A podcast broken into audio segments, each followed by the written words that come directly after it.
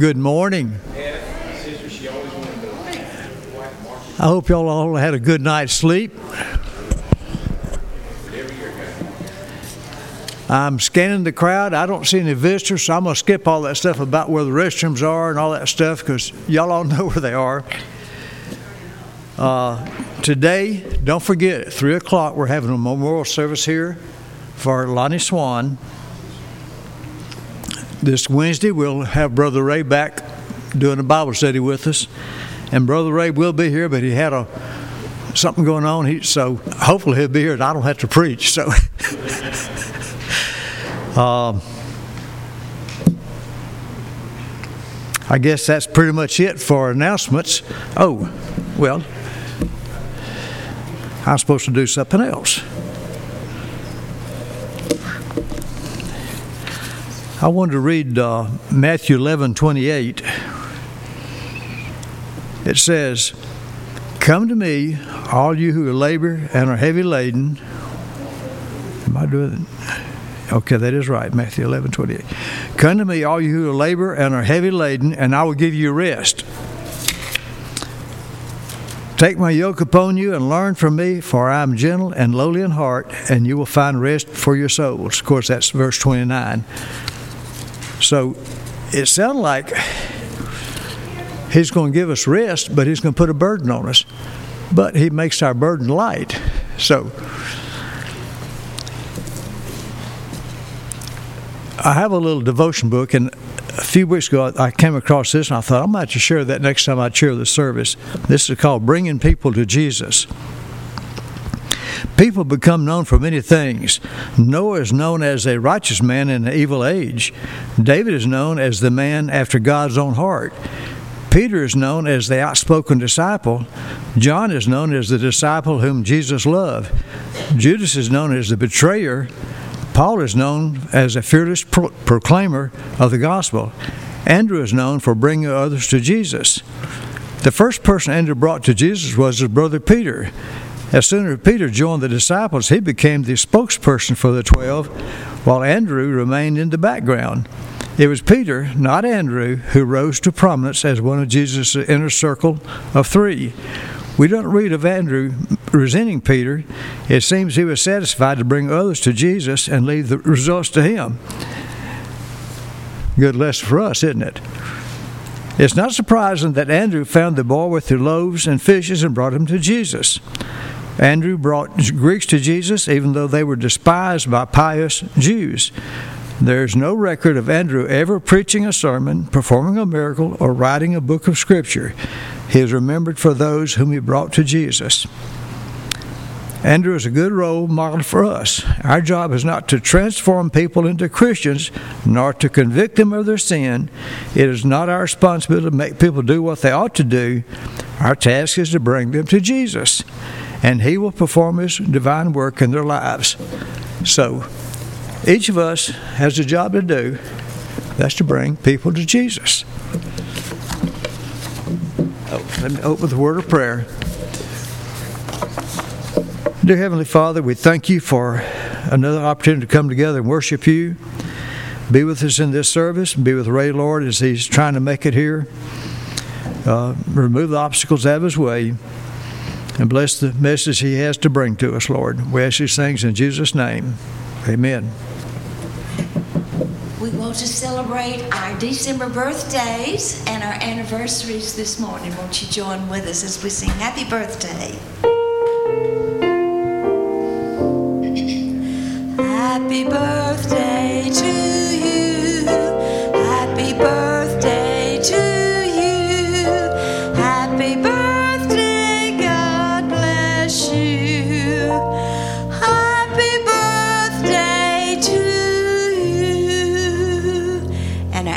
anniversaries. Happy anniversary to you. Happy anniversary to you. Happy anniversary. God bless you. Happy anniversary to you. It seems as though they come much faster these days, right? Just glad to have them, right? Won't you stand with us this morning as we begin singing some of our Christmas carols? The first Noel. We'll be doing all verses because it tells a beautiful story.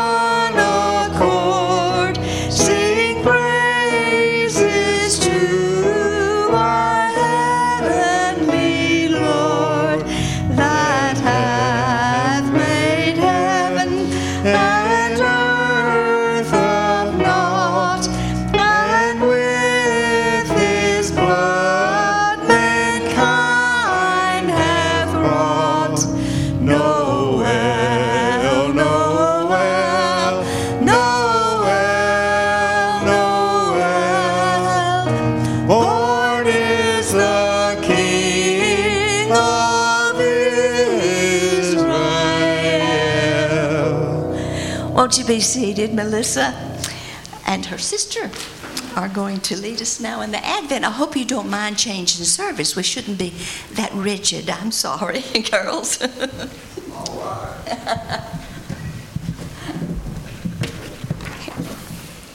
So, we are doing the second Advent candle, the candle of love. A place to lay your head, warmth and shelter from the elements, rest and welcome, a spot at the table, food to eat, and conversation. These are essentials of good hospitality. We focus this Advent season on entertaining angels, showing hospitality to one another and strangers in our midst. Surely Joseph and Mary, making their way from Nazareth to Bethlehem, longed for a place to stay. Their arrival at the busy, crowded inn resulted in closed doors and no room except for the cattle stall. Using what they had, these new parents created a bed in a manger with straw and swaddling clothes, transforming a trough into a treasure chest. What wondrous love is this? Little is much when God is in it. On this second Sunday of Advent, we light the candle of love. Who in our midst shall we make space for? Who needs to open a card of greeting or find a seat at the table? What place will be prepared in our homes or in our hearts to show and share love? The writer to the Hebrews exhorted keep on loving each other, stay on good terms with each other, held together by love. Be ready with a meal or a bed when it's needed.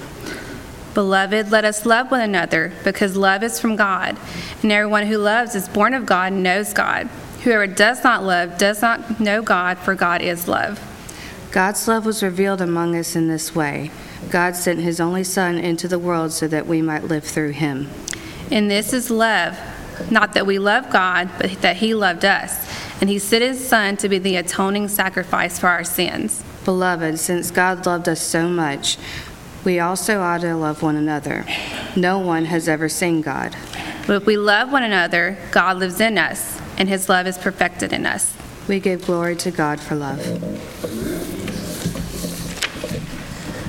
Thank you, Rachel and Melissa, for lighting our second Advent candle for us this morning. Let's sing this beautiful chorus, Emmanuel. If you feel like standing, please do so. I think it's a it is a um, tribute to our Master, Emmanuel.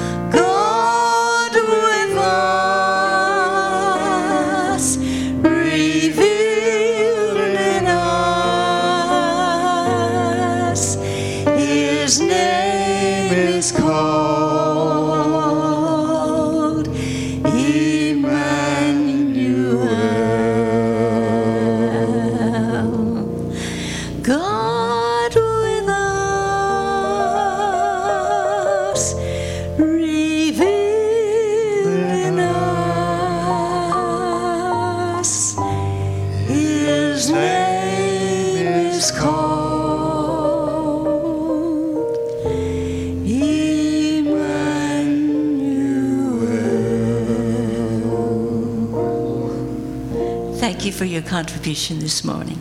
Children, you may go to your classes.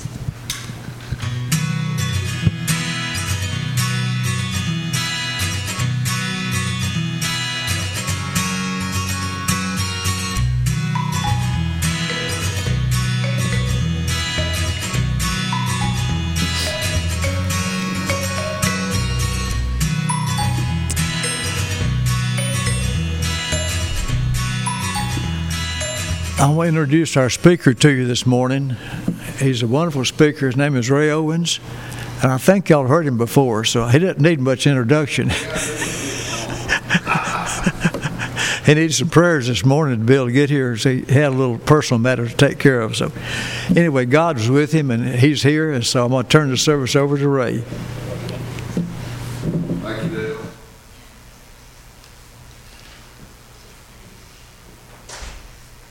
This side over here needs some people. Y'all need to run outside and grab some folks. Run outside. Right. Were you here when I said bring people to Jesus? No. Okay. We need to invite people in. Invite somebody. Well, I'm glad you're here this morning, and uh, really want to thank uh, LM and Ronald, Vicky, Pat for leading us to worship this morning. Uh, it's always a thrill as a pastor on Sunday mornings when somebody shows up at your house when you're trying to leave, wanting something. Uh, but we took care of it, and uh, and it is what it is. And also, I just realized my phone is evidently not on silent.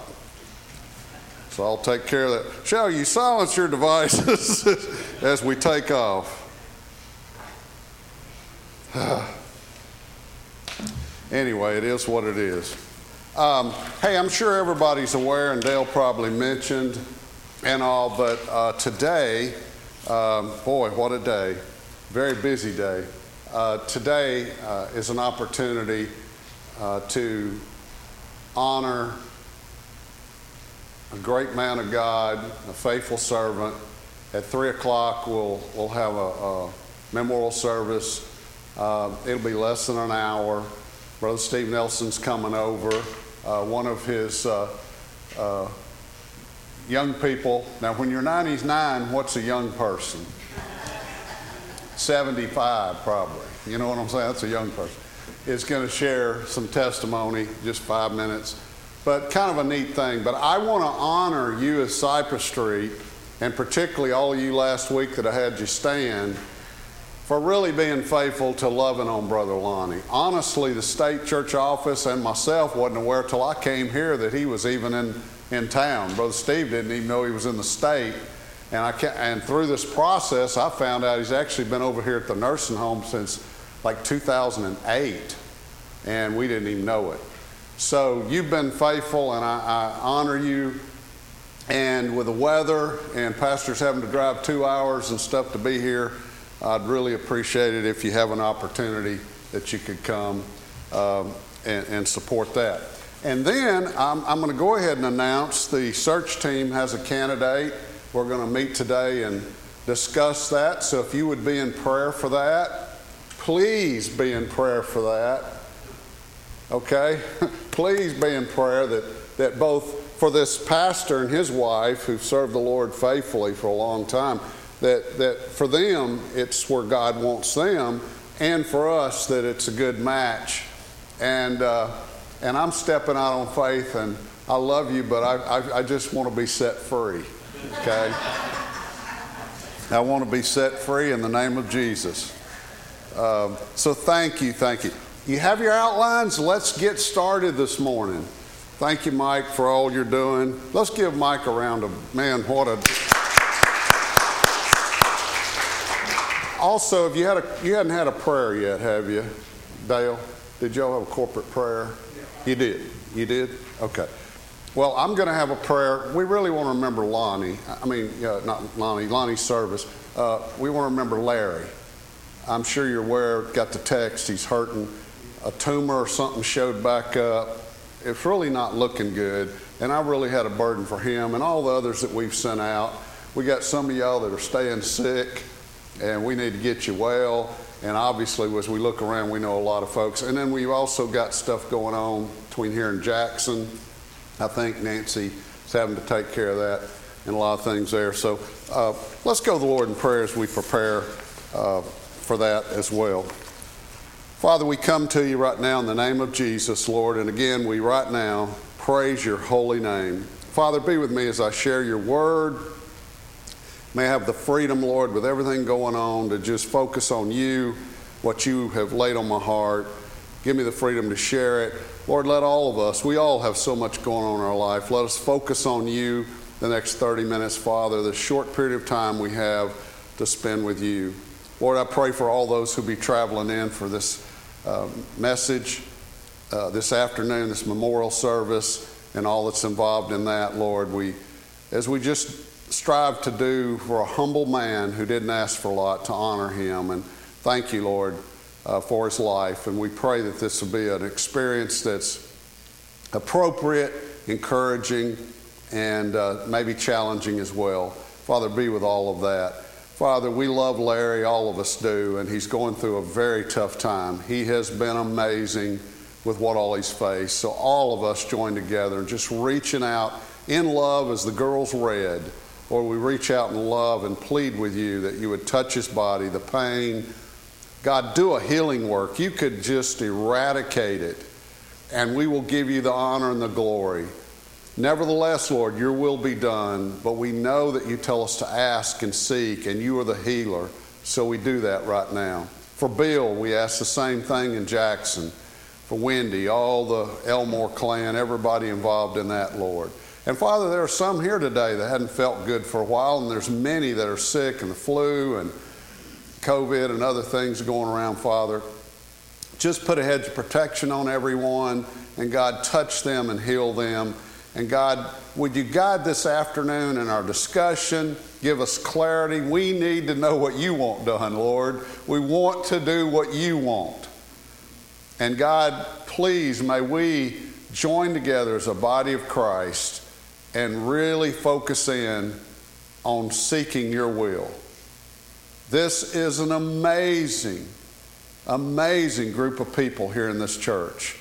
And Lord, they need the leader that you have for them. We need to come together. And God, I pray for unity, for your wisdom, your guidance, and the exciting things that are going to happen in this community with us together at Cypress Street. Thank you, God, for your blessing. Thank you for this Christmas season. I pray, God, that you would allow us to focus on you in Christmas 2022. And all God's people said. You'll notice on your outline, a star is calling. You know, there's beautiful decorations around, and many times at the top of a tree you have a star, you have whatever, uh, those kind of things. And I thought that I would share with you a message on about the star. And it's actually the same text we're probably going to use for a couple weeks. Um, and I'll be reading it from the New Living Translation.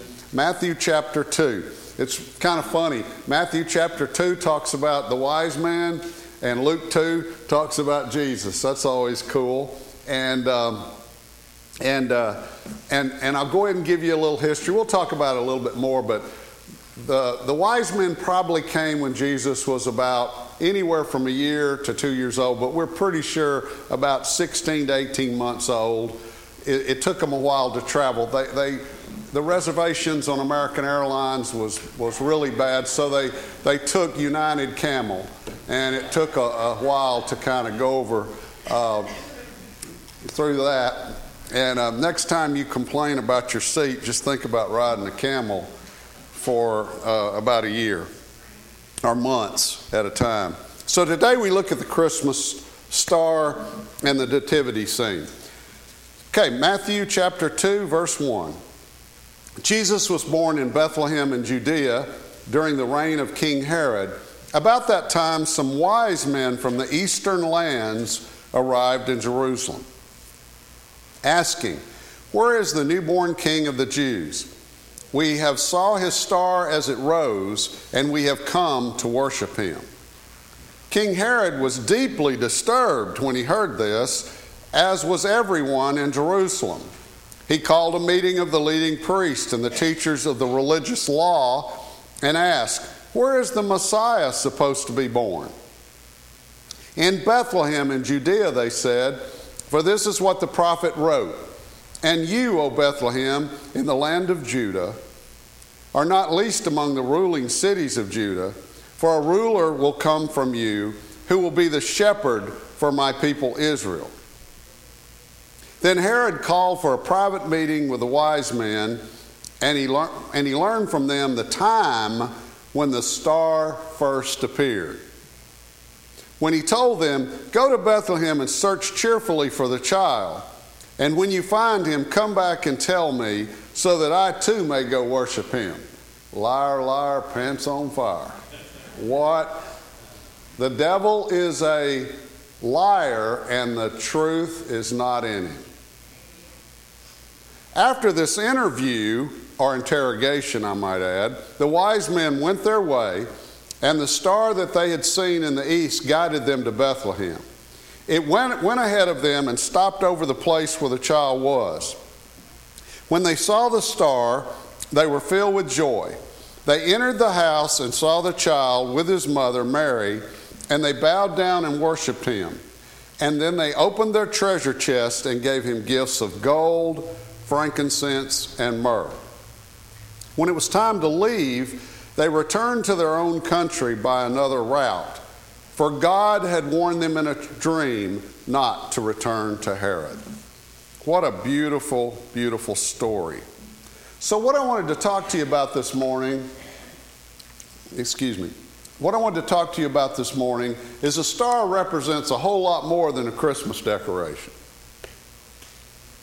A star in my opinion, represents a symbol of God's beckoning. Have y'all ever heard of beck and call?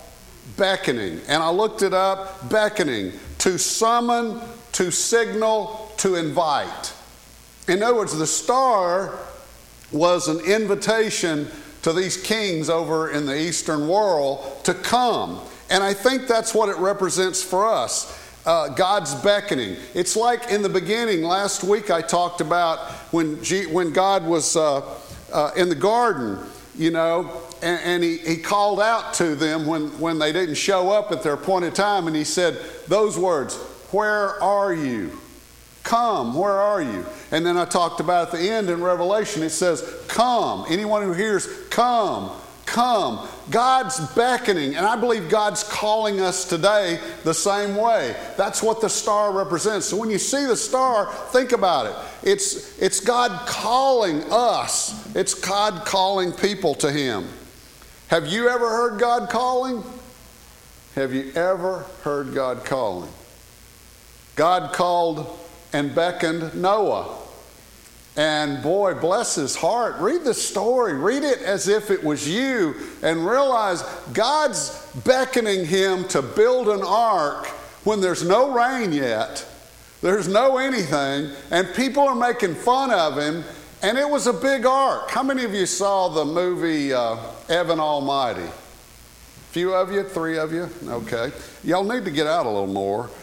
They have this thing called the internet and you can download um, you can download good movies you know and they got there's a lot of trash believe me but there's some good stuff and that one's actually pretty pretty good movie um, not perfect obviously hollywood's involved but think about noah god beckoned him to build a, an ark and save his family and because he was faithful as a result of that, he's like the second Adam. You know, everybody went through Adam, and then boom, it's Noah and his family from then on. There's no one left. Think about that. Abraham, I mean, Abram at the time, we, we preached a sermon series on him.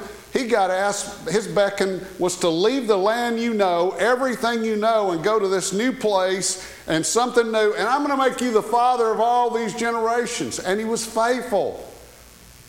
And I'll talk about that. What about Moses? He done messed up. Moses was miraculously saved. Then he messes up and kills a, a, an Egyptian. He's banished. He has a warrant for him. And God shows up and beckons him pretty powerfully in a burning bush that wouldn't burn up. And he, he, he came, a voice, and, and he spoke to him. He beckoned him. And you know, there's so many more. There's thousands of more that God calls. And God is beckoning, just as I said He does. Let everyone who hear come. I believe the, the star is God's beckoning, and that's what it's a call. So, on your outline there, let me get back to it. I have a couple things. The beckoning of God is a call of divine. The first one is discovery. Divine discovery. When God called the Magi or, or the wise men, it was a call to discover who He was.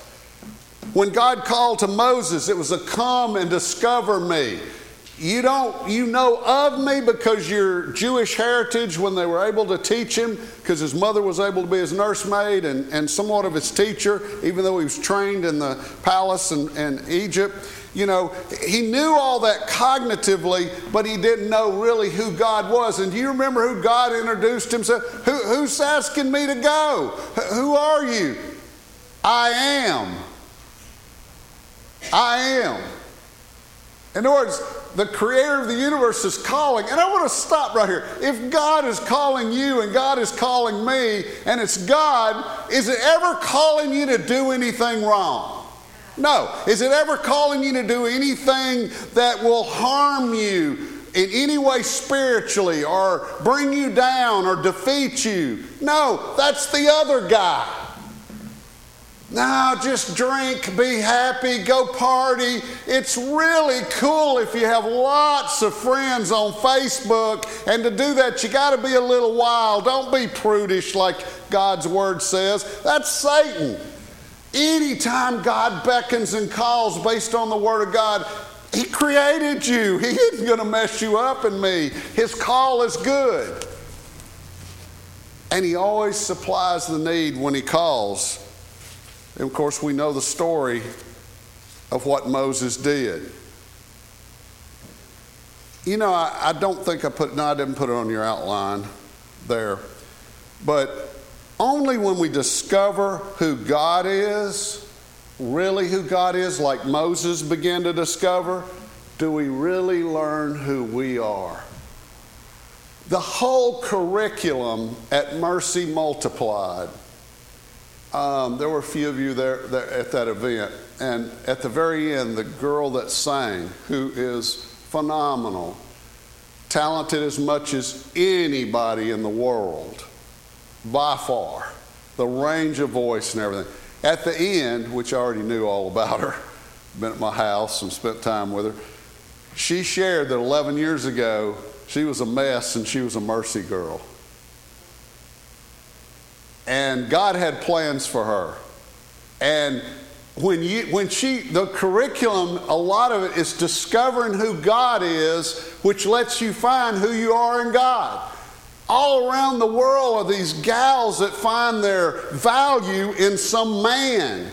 Or even they're willing to do terrible things to get love and they're searching for love in all the wrong places, right? Y'all know the story, and that's what mercy's full of. But God, when you discover who He is and what He thinks about you and what He has for you, you don't need that. You see what I'm saying? That's what I'm trying to say. So that's why only when we discover who God is do we really discover who we really are supposed to be. Secondly, the beckoning call is a divine call of opportunity. Now, this one's a no brainer.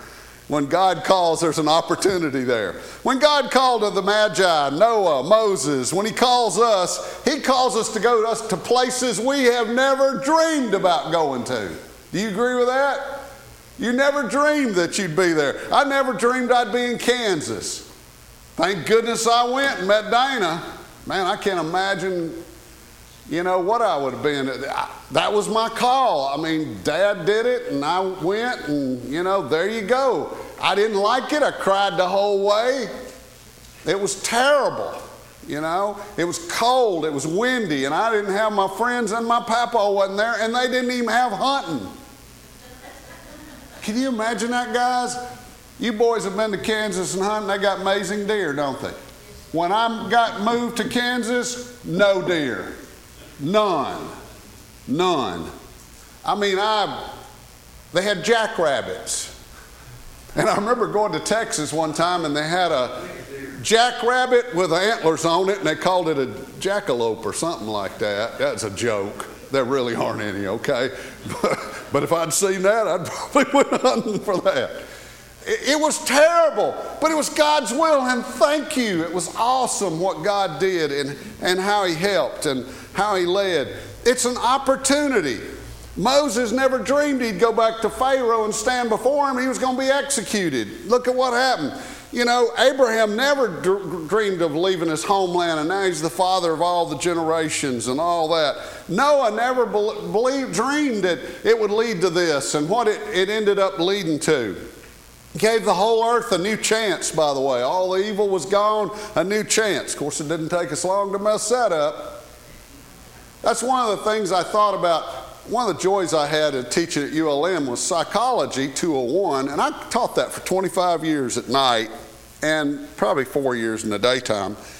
And it was neat because a huge class. And, but one of the things at the time, I don't think they do it anymore, the theory, uh, science, the scientific method was taught in psychology.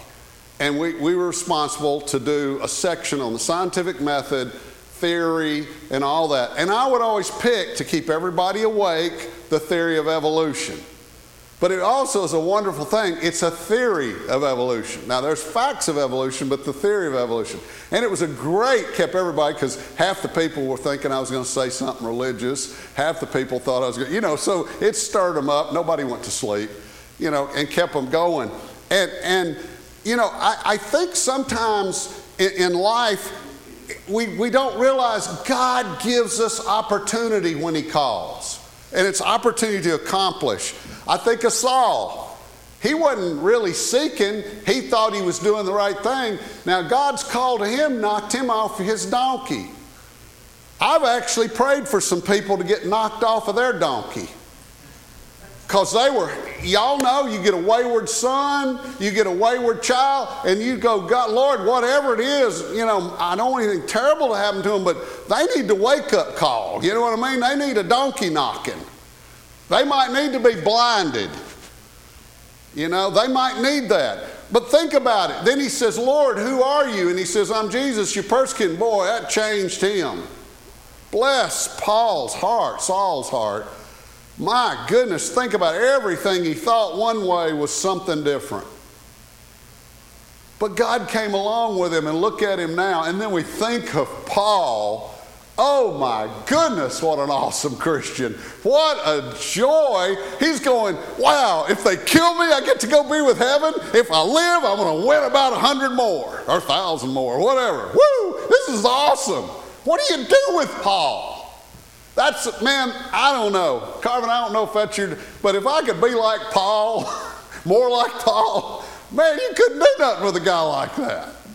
What, I mean, what an amazing story. He became apostle of Jesus when it was impossible to be an apostle, but he became the apostle of apostles. What an amazing story. The beckoning call of God's also a call of divine grace. Why in the world would I say divine grace? When you think of the star, think about grace. It's God who initiates the call. It's God who gave us the stars. It's God who's calling. He initiates the grace. All grace initiated from Him. The girls read it. All love comes from Him. It all comes from Him. If God was to put His star in your life to beckon you, where would it lead you?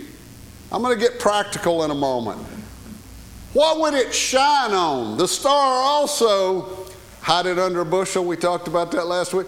The God's star, this star is an amazing star because this star rose suddenly and it kind of pointed and moved. And so obviously it guided them, these astrologers. And, and it moved. And then it disappeared because it's part of God's plan. So we'll talk about it. Well, where are they going to go look? You know, you see that. Well, the same way in our life, God, it sometimes puts a star in our light it's going to illuminate something.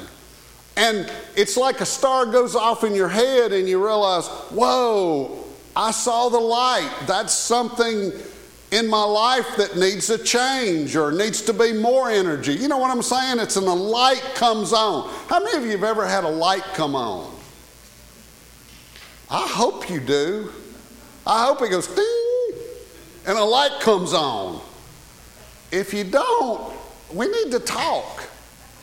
Like I hadn't had a light come on in my life. Bless your heart, which we all know Southern for. Yo messed up. All right. So God might be saying to you and to me this Christmas season, hey, I want to illuminate something. I want to talk to you. I want you to draw near to me. It's the light draws, the star drew the wise men, and I think the same thing is true today. Well, I'm way behind. I got to keep going. Uh, what, well, you know, Pastor, what it's like? What's it like when God calls? What, what's it like? Well, it's different every time. God sometimes knocks you off a donkey. Sometimes it's subtle. And there was this guy talking to his fishing buddies, and I thought it was excellent. And, and the guy said, "Look, I, I heard God spoke to me the other night." And, you know, I turned my life over to him, and I'm just telling you, I don't know what I'm doing yet, but I'm turning my life over. And they said, Well, what do you mean God spoke to you?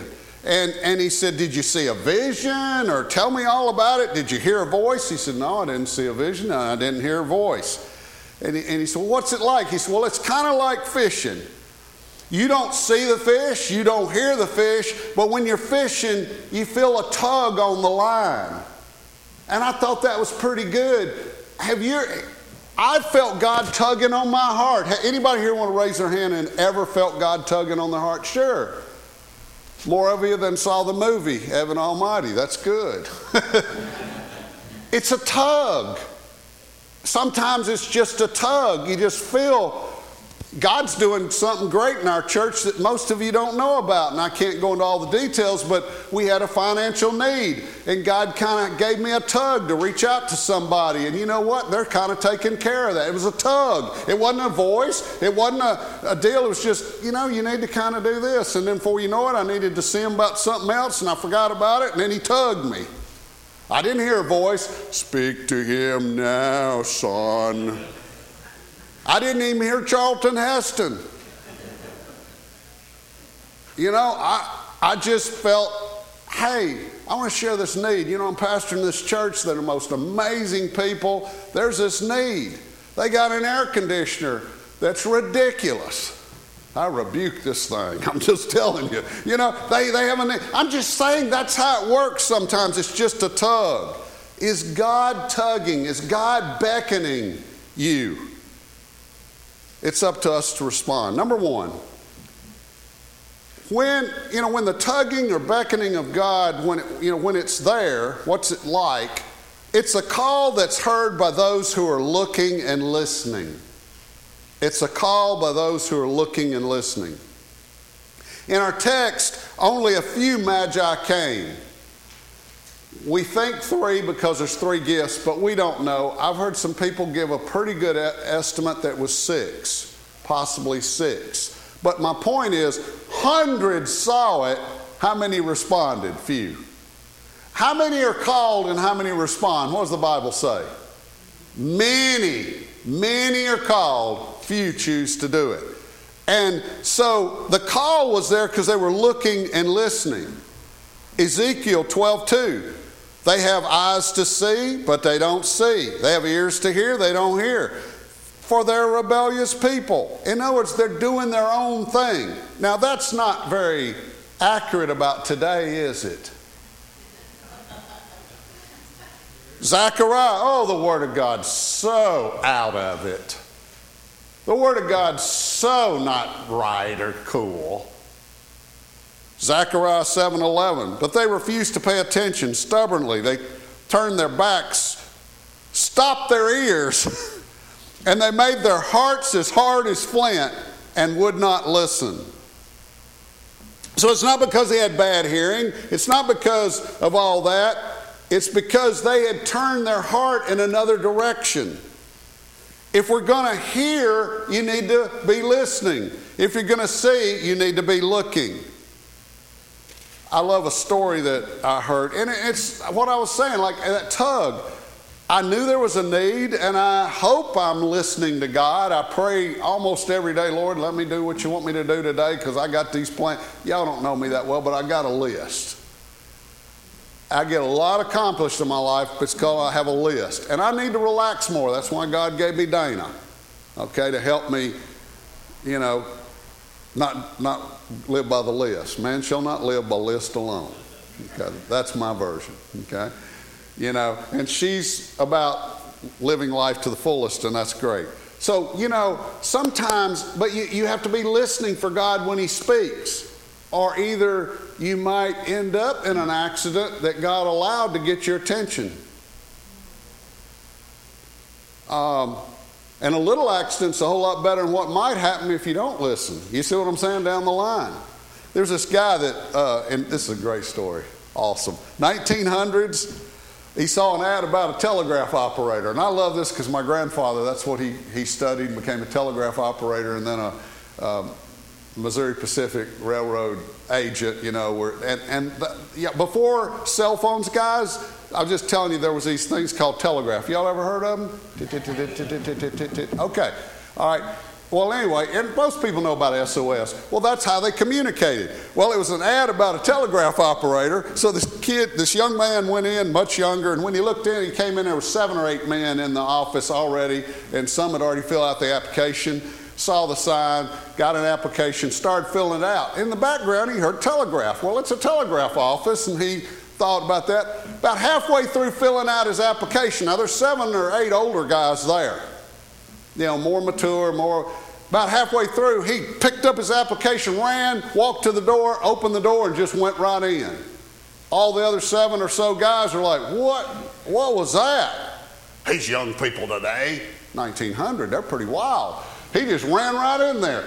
Well, pretty soon here comes the boss with his arm around the young man and said, Y'all can go ahead and go. I appreciate you applying. The job's been filled. Well, they jumped up and go, Oh, no, no, no, no. We were here first. We should have got an interview.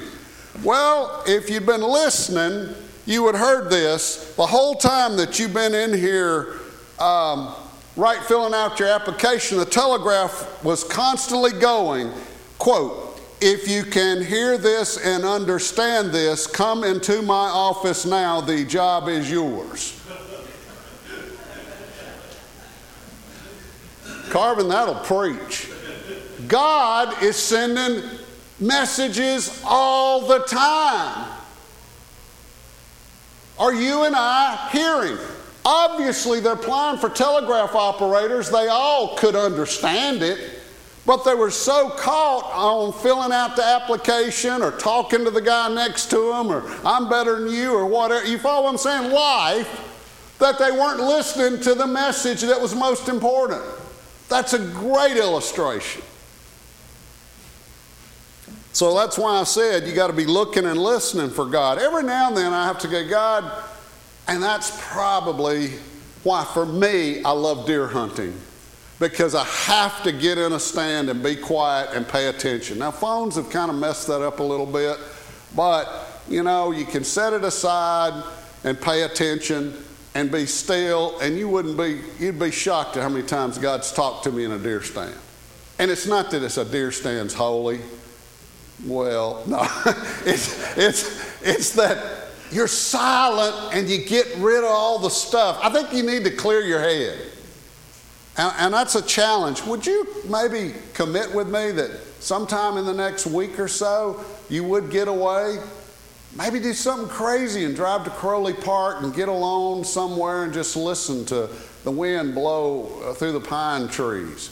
Uh, did you know they make a noise when wind blows through pine trees?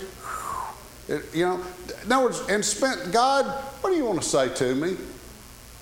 What is it you want to say to me? Or in your prayer closet. Number two, it's also a call that commands action. It's a call that commands action. God didn't speak to inform. This probably should have been on your outline. God speaks to transform. Paul put it this way Be ye transformed by the renewing of your mind. When God speaks to you, it's transformational. It's not informational alone. Even if He gives you information, it's transformational. God wants you to change your life. God wants to change your heart. God wants to move it closer and closer to you, to, to Him. The wise men got up and followed, and they were changed. And here's the thing they left differently than when they arrived, literally and spiritually. They left differently. The wise men would have never discovered who the Christ child was at all if they hadn't followed the star. No way. They never would have heard from God ever as they slept if they hadn't been faithful. If they'd only observed the star in the sky and told everybody, published a paper about it, put it on the radio, put Facebook posts about it and all that, and never followed it, we wouldn't have the wise men in the story. You got to do it. It's, it's an action thing. God wants us to not just look and listen at the railroad track, but stop before the train hits you. You know what I mean? There's action involved in that. Genesis 12 1 on your uh, 12 1 4 on your outline says, The Lord had said to Abraham, Abram, leave your country. Do you see the action in there? He had to leave it. Leave your people, your father said, and go, action word, go to the land I'll show you. So he left. And, and, and he moved. Matthew 4. Follow me, Jesus said. Come, follow me. That's action. And I'll make you fishers of men. And here's the cool thing at once they dropped all their nets, they did everything, and they followed him. Praise the Lord. It's an action thing. I think many times we might hear God, and sometimes we want to be a divine discovery in our life, but then are we willing to leave, go, and follow what He said? I have to admit to you, I've heard from God before, I've been directed by God before, and I, I struggled with it. I fought with it. I didn't want to do it, but I kept talking to God, and I kept reasoning with God. And I kept praying to God. And how many of you know if you keep praying to God and you keep really reasoning with God and you keep spending time with God and you go, God, I need you to help me, please please, that you have a way of coming around to His way of thinking. You know how God speaks in prayer many times when you're praying to Him? It's change me. And I've had that happen in my life.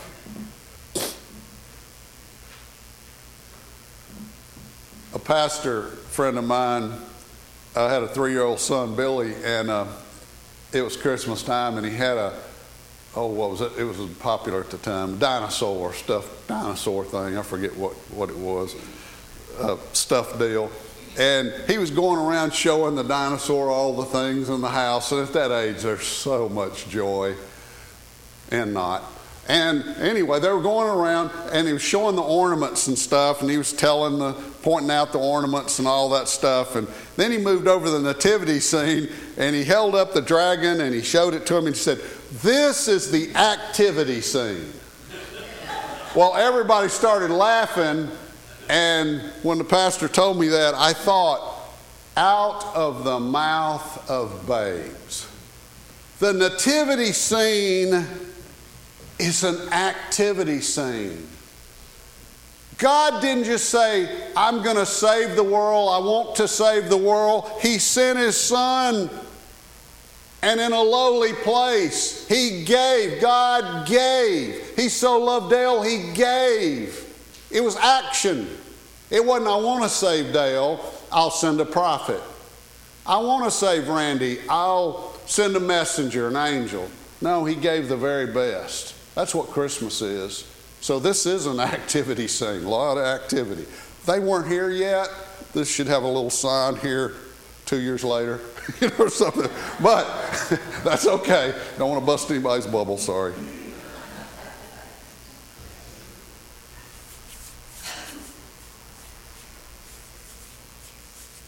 Jesus came that we might be changed. There's a lot of activity, a lot of action. I think on your outline I have, yes, I do. The true wonder of Christ is not found in those who simply watch the star, but those who follow the star. There's so many, the devils believe and know who Jesus is, but following him, accepting him, yes, like we said, and believe and confess, and follow him. Remember, he said to the disciples, Come, follow me, and I will make you. So God calls, the star calls, the beckon comes out, and then we respond, and there's action. Third, it's a call that often leads by a different route than we would ever choose. Can I get an amen to that? Woo! I never would have chosen. I'm a typical PK. I never would. Carvin and I are really weird. We are very weird. He's not saying that, I'm saying that, okay? Our dads were pastors, and we're pastors. That's real unusual. Most pastors' kids go, I ain't never going to have nothing to do with that. But we both had wonderful parents, okay? We were blessed. Were they perfect? No, but they were wonderful. And we saw what God did and, and, and we followed that and followed God's call, even though I told him no a long time. I don't know about you, Carvin. you know, I said, no, I don't want any part of that. It's a call that leads a different way. Now, when the Magi set out to find the King Jesus, where would they naturally go when the star stopped? When you get to town, you're looking for a king. You go to the palace. That was God's plan all along, but think about it. They went to naturally where you'd find a king in a palace. Well, then after that, the star appeared again, and where'd they end up? A whole different place in the palace. Either a cave or the bottom of a kind of house with animals were, a manger put up with animals. One of the two. It's either a cave near animals or that. And I've been to both spots, by the way. This little house in this small town can't be where the real king is. I'm ne- God's. I've never seen it that way before. How many of you know God loves to do? I've never seen it that way before. In fact, there's a guy, Ralph Neighbors, pastored in Houston when I was in college, and he wrote a book, Seven Last Words of a Church. And the book title is We Never Done It That Way Before. That's Southern for you're messed up. In other words, churches have to change, and God's alive and He's changing us. In our lives, we've got to be willing to change. You can be almost 70 years old and He's still changing you. Some of you, about three of you, are older than me here. and God still speaks to you. My grandfather said at 95, God's still talking to me and wants me to hang around and do this. And I said, Well, Papa, I'm good with the hanging around. Keep hanging around. And praise God, He gave him his mind until, you know, that very end. If you follow Jesus, you're going to find yourself in places and positions you never thought that you would be at. But boy, is it awesome.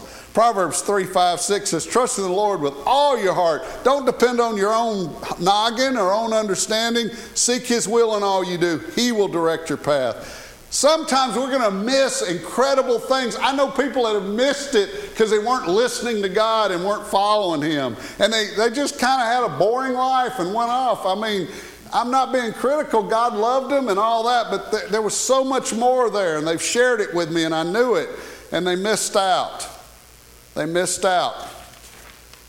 There's a pastor that took a tour to Bethlehem. His name was David uh, Langerfeld and this was in 2000, and this was a big deal. Do y'all, does anybody here remember what was supposed to happen in January 1, 2000?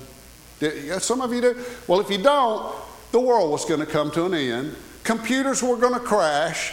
Heating, uh, electrical grids were going to go down. I mean, y'all, it was not just on night radio, it was really a big deal. And I remember that, and I had a bunch of trees that died because when we were building my property, the, the, the, the, equipment kill the roots. And so I. So I cut up trees and I had 1,400 feet of, of trees stacked so that everybody I knew that had a fireplace would at least live or, or you know, have heat. And you know what? Praise God, they all, all those, I had horses in there, so all those, all that wood rotted because there was no Y2K. And I was glad, that was fine. Well, in 2000, this guy takes this special group to Bethlehem on Christmas Eve to be in Bethlehem. And they're waiting outside the shepherd's cave. If you can imagine, when you're in Bethlehem, you kind of walk down and, and you're kind of going down a long path and then you come around and there's some caves that kind of halfway down and it's a valley it makes you just think about david out there with sheep just a valley it's real hilly. And there's a valley with a creek down through it, and there's the shepherd's cave. And that's one of the spots they say Jesus was born. Well, they waited and waited and waited to go in. They just you have to go in and you have to sing and be in there. Well, the people in there wouldn't leave.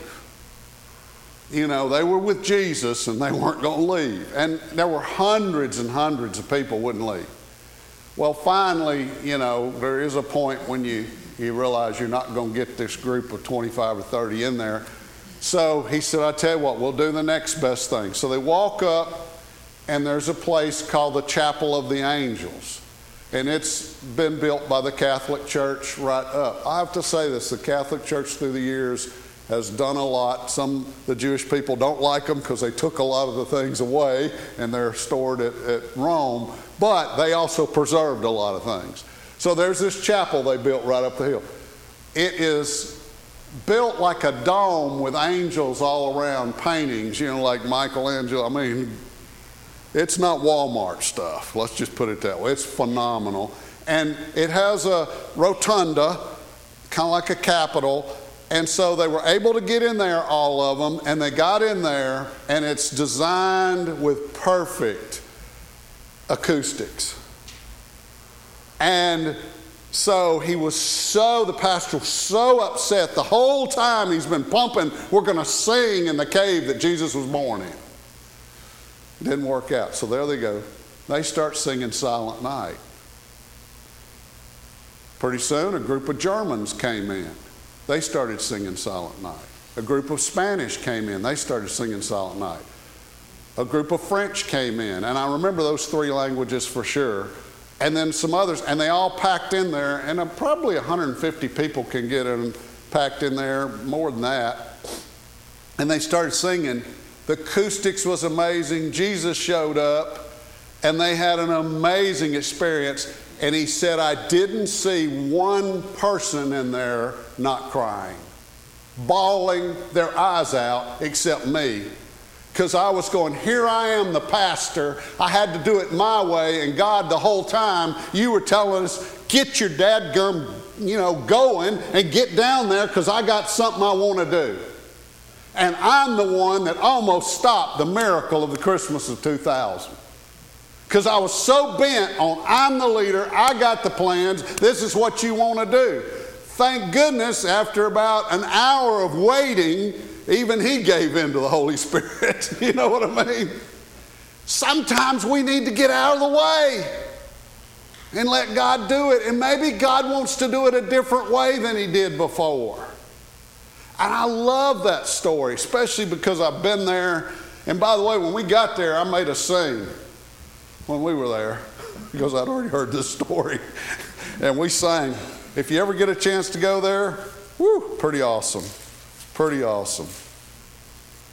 Finally, it's a call that leads to an incredible destinies if followed, and I have to be honest, and sad consequences if ignored. We don't know how many magi came, three to six probably, but only a few followed and got the experience of a lifetime, of a million lifetimes. Boy, what an opportunity would have been lost if they didn't do it. And we miss the opportunity in our own, own lives every time we ignore God's call. God's call is not negative, it's positive. It's to lead us to something amazing. God wants, maybe for some of us this morning in our life, to maybe spend some time with Him and maybe do something in our life that we've resisted, like the pastor did there. For some of us, it's about some things in our life that God's telling us, look, it don't need to be there. Let's, let's commit this year to lay that aside. I promise I will fill that void and set you free. For some of us, it's about our families and maybe how we do with our families or with our job and how we do with our job. In other words, it's an understanding that God has that He gives us that's so important. You know, God calls, God comes and He goes, but it's not going to do anything unless we follow it, and then it becomes awesome. And it's so important. We cannot ignore it. Deuteronomy 30 19. I want you to listen to this. Don't even worry about the words. Just listen to this. This is God. Today, I've given you the choice between life and death between blessings and cursings. Oh, that you would choose life. Do you hear God in that? Can the Spirit help you hear God? God's rooting for us. God's wanting. He's laid out the plan of good and evil. He's given us the written word. He's given us pastors and leaders and teachers to know, to lead us. And the whole time He's saying, Oh, please choose life. Please choose life. But be encouraged. God doesn't give up on us. Even if you chose the wrong way, or your kids have chose the wrong way, or your neighbors chose the wrong way, your parents have got old and went crazy, whatever's happened in life, here's the thing God still sends the star. And I hope that from now on, every time you look at a star on a tree or star, you might think about it differently. It's God's beckoning in your life and my life. Be encouraged. Bow your heads with me. No matter what happens in this world, no matter how bad this country gets and it's not headed right, I want you to be encouraged. The star is still shining bright. And even if the Lord turns it off for a while, it's going to come back on. God is calling. Can you hear Him? Can you hear Him? God is tugging this morning. What steps does He want you to take? Father, today, in 2022, it's just like 2,025 years ago when your son was born. God, you're still calling. God, you're still beckoning. God, you're still doing miracles. God, I see it all the time I believe it. I, God, help our unbelief. Help us to know there's nothing in our life, even the blah, blah, mundane, there's nothing in our life that you can't have victory over and help us overcome. You can move magi hundreds of miles by camel to the right time. You can send your son at the exact right time. God, everything about you that's done is perfect and right. And God, you care about the littlest, smallest detail in our life. There's victory in you this morning, and we rejoice in that. And God, even as I've preached before, that there's something in our life we've tried and we've tried and we've kind of given up on it. No, God, you're telling us never give up. Never give up. If you're leading us, never give up. Keep fighting the good fight. Father, if you're if it be your will, would you allow people, this body here and those that's listening, God, to receive you this morning and receive what it is you have for them, that you're still calling them in their life, beckoning them to do what it is you want them to do because you love them, you have a plan for their life. God, I pray blessings on every person. And on this day, again, I pray you'd be with us as we strive to minister, as we strive to be what you have us to be. In Jesus' name, amen. Would you stand with me? Yes. Won't you join with us as we sing about this beckoning star with We Three Kings of Orient are?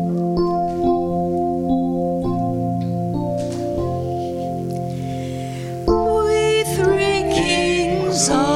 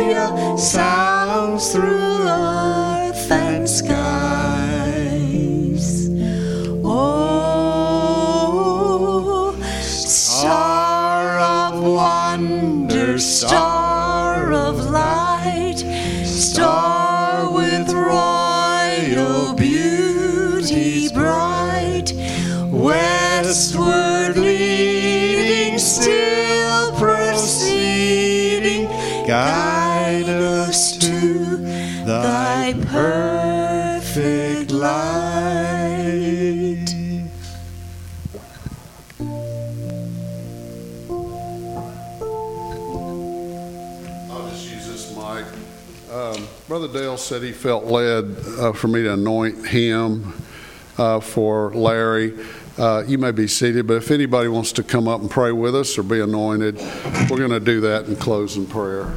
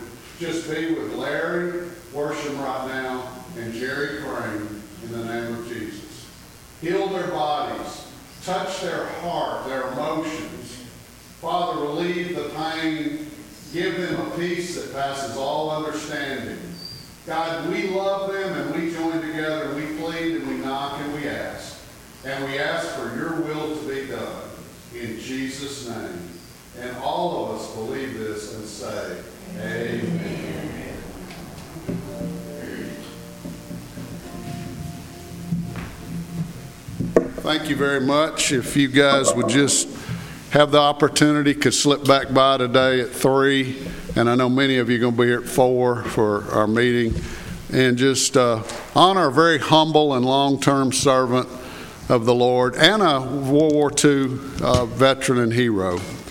Uh, but you're dismissed, and I know you have about two minutes to get to circle. Sorry.